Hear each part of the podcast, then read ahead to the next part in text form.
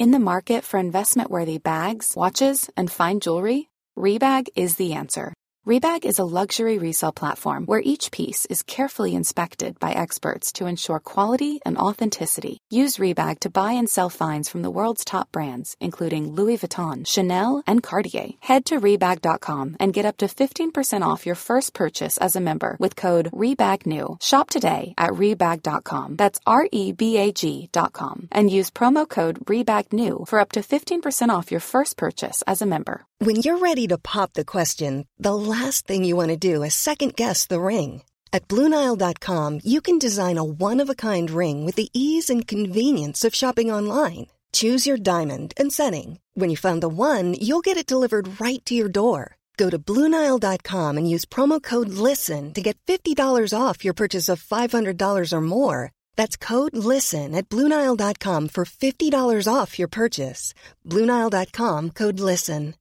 Hey, I'm Ryan Reynolds. At Mint Mobile, we like to do the opposite of what Big Wireless does. They charge you a lot, we charge you a little. So naturally, when they announced they'd be raising their prices due to inflation, we decided to deflate our prices due to not hating you.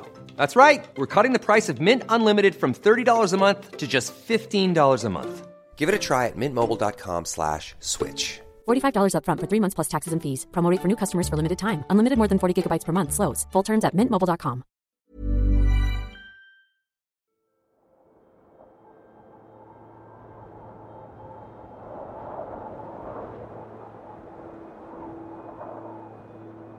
Det är februari 1957 i Philadelphia, Pennsylvania, USA.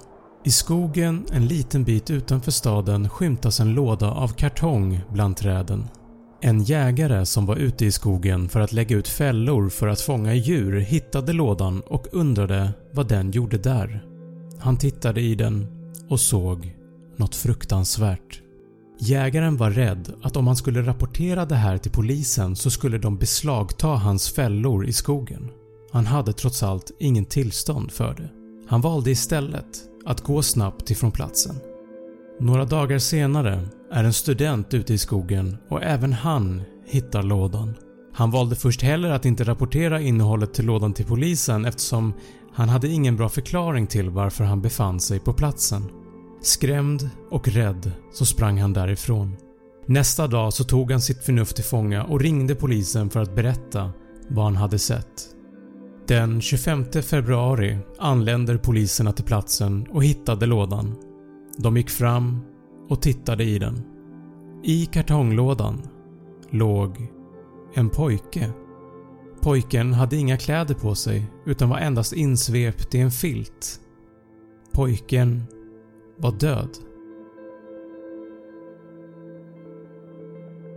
Obduktionen av pojken genomfördes av Dr. Joseph Spellman och han kunde fastställa följande saker om pojken. Han var mellan 4 till 6 år gammal, blåa ögon, ljus blont hår, 102-103 cm lång och var kraftigt undernärd. Pojken vägde bara 13,5 kg. Blåmärken täckte pojkens armar, ben och huvud. Det var uppenbart att han hade blivit misshandlad. Håret var nyligen klippt fast på ett väldigt konstigt sätt. Små tussar hade klippts av lite här och var på huvudet. Fötterna och händerna var torra och skrynkliga vilket pekade på att de hade befunnit sig under vatten antingen precis innan eller efter han dog. Pojken hade också olika ärr på kroppen. Ett L-format ärr precis under hakan, ett runt ärr på vänster armbåge och ett litet ärr på vänster sida av bröstet. Sen hade han också kirurgiska ärr som gjorts av medicinska orsaker i ljumsken, bröstet och vänster vrist. De här ärren hade läkt fint och syndes knappt. Även fast pojkens kropp var täckt av olika blåmärken så var det fyra stycken av dem som stack ut från mängden. De var nämligen helt runda och placerade i rad på hans panna. Vilket kan betyda att någon vuxen höll hårt i hans huvud. Kanske under tiden han blev klippt i håret. Dr. Spellman fastställde att pojken blev misshandlad till döds och dog till slut av en hjärnblödning efter upprepade slag emot huvudet.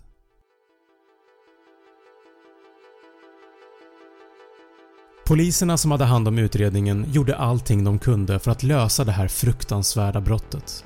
De sökte efter sanningen, även på deras fritid. Man knackade dörr, man förhörde så många personer man kunde, man följde upp samtliga ledtrådar som kom in. Man bad sjukhusen kolla sina register efter någon patient som hade genomfört operationer som stämde överens med pojkens ärr. Men det fanns ingen historik om pojken från något av sjukhusen man tittade på. Poliserna gjorde då något som var och säkert skulle ses som väldigt kontroversiellt även idag. Eftersom pojken var täckt av blåmärken så klädde man upp pojken i vanliga kläder och satte honom upprätt i en stol och fotade honom och sen delade man ut fotot i närområdet. Man tänkte att man kanske skulle känna igen honom lättare på det viset. Men det ledde ingenstans. Istället så tryckte man upp cirka 400 000 flygblad som sattes upp på olika polisstationer, bensinstationer, mataffärer och till och med skickades med brev hem till folk runt om i Philadelphia. Men det ledde heller ingenstans. Lådan som pojken låg i spårades till en affär i Pennsylvania. Det var ursprungligen en låda för en barnvagga och totalt hade 12 identiska lådor sålts från butiken men det fanns inga uppgifter om vem som hade köpt dem. Filten som pojken låg insvept i skickades för analys men det enda man fick fram var att det var en massproducerad filt som gjorts i tusentals exemplar från antingen North Carolina eller Quebec i Kanada. Man kunde inte få fram var eller när den hade sålts.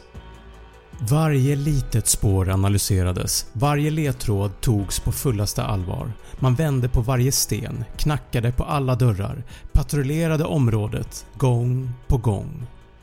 Varenda spår som analyserades och varenda flygblad som delades ut så gav det ändå ingenting. Ingen visste vem pojken var. Ingen kände honom. Pojken hade inget namn, inga vänner Inga klasskamrater.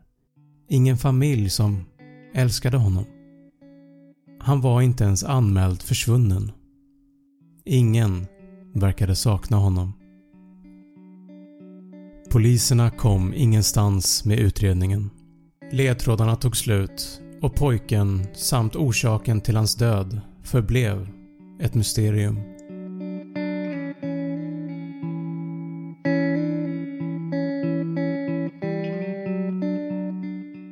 År 1960 ledde ett spår till ett före detta fosterhem. Kan det varit här pojken har bott?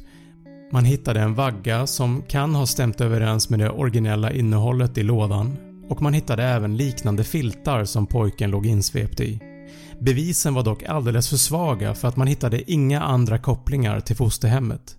Det är ju trots allt inget konstigt med att ett fosterhem har en barnvagga eller filtar för den delen så den här teorin uteslöts ganska fort.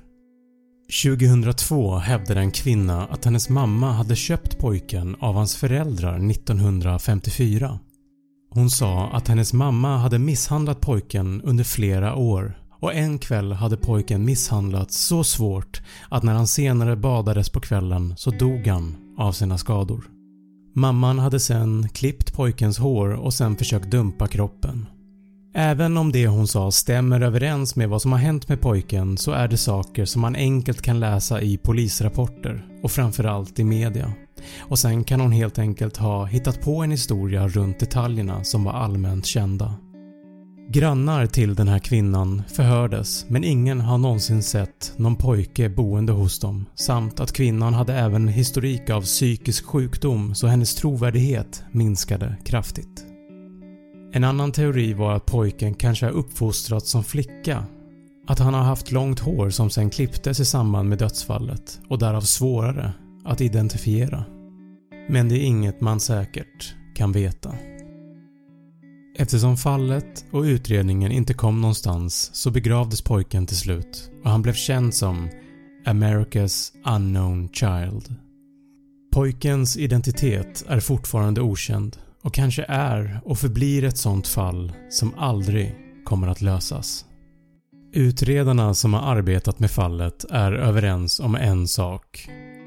Det handlar inte bara om att lösa brottet och ta reda på vem som mördade pojken. Det handlar också om att ge pojken en identitet och ett namn som han förtjänar. Nu har det gått 63 år och man ställer sig fortfarande samma fråga. Vem är pojken i lådan?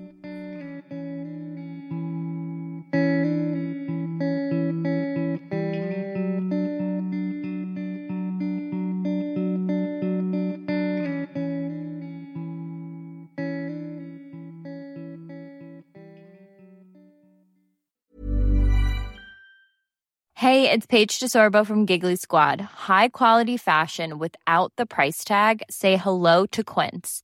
I'm snagging high-end essentials like cozy cashmere sweaters, sleek leather jackets, fine jewelry, and so much more. With Quince being 50 to 80% less than similar brands.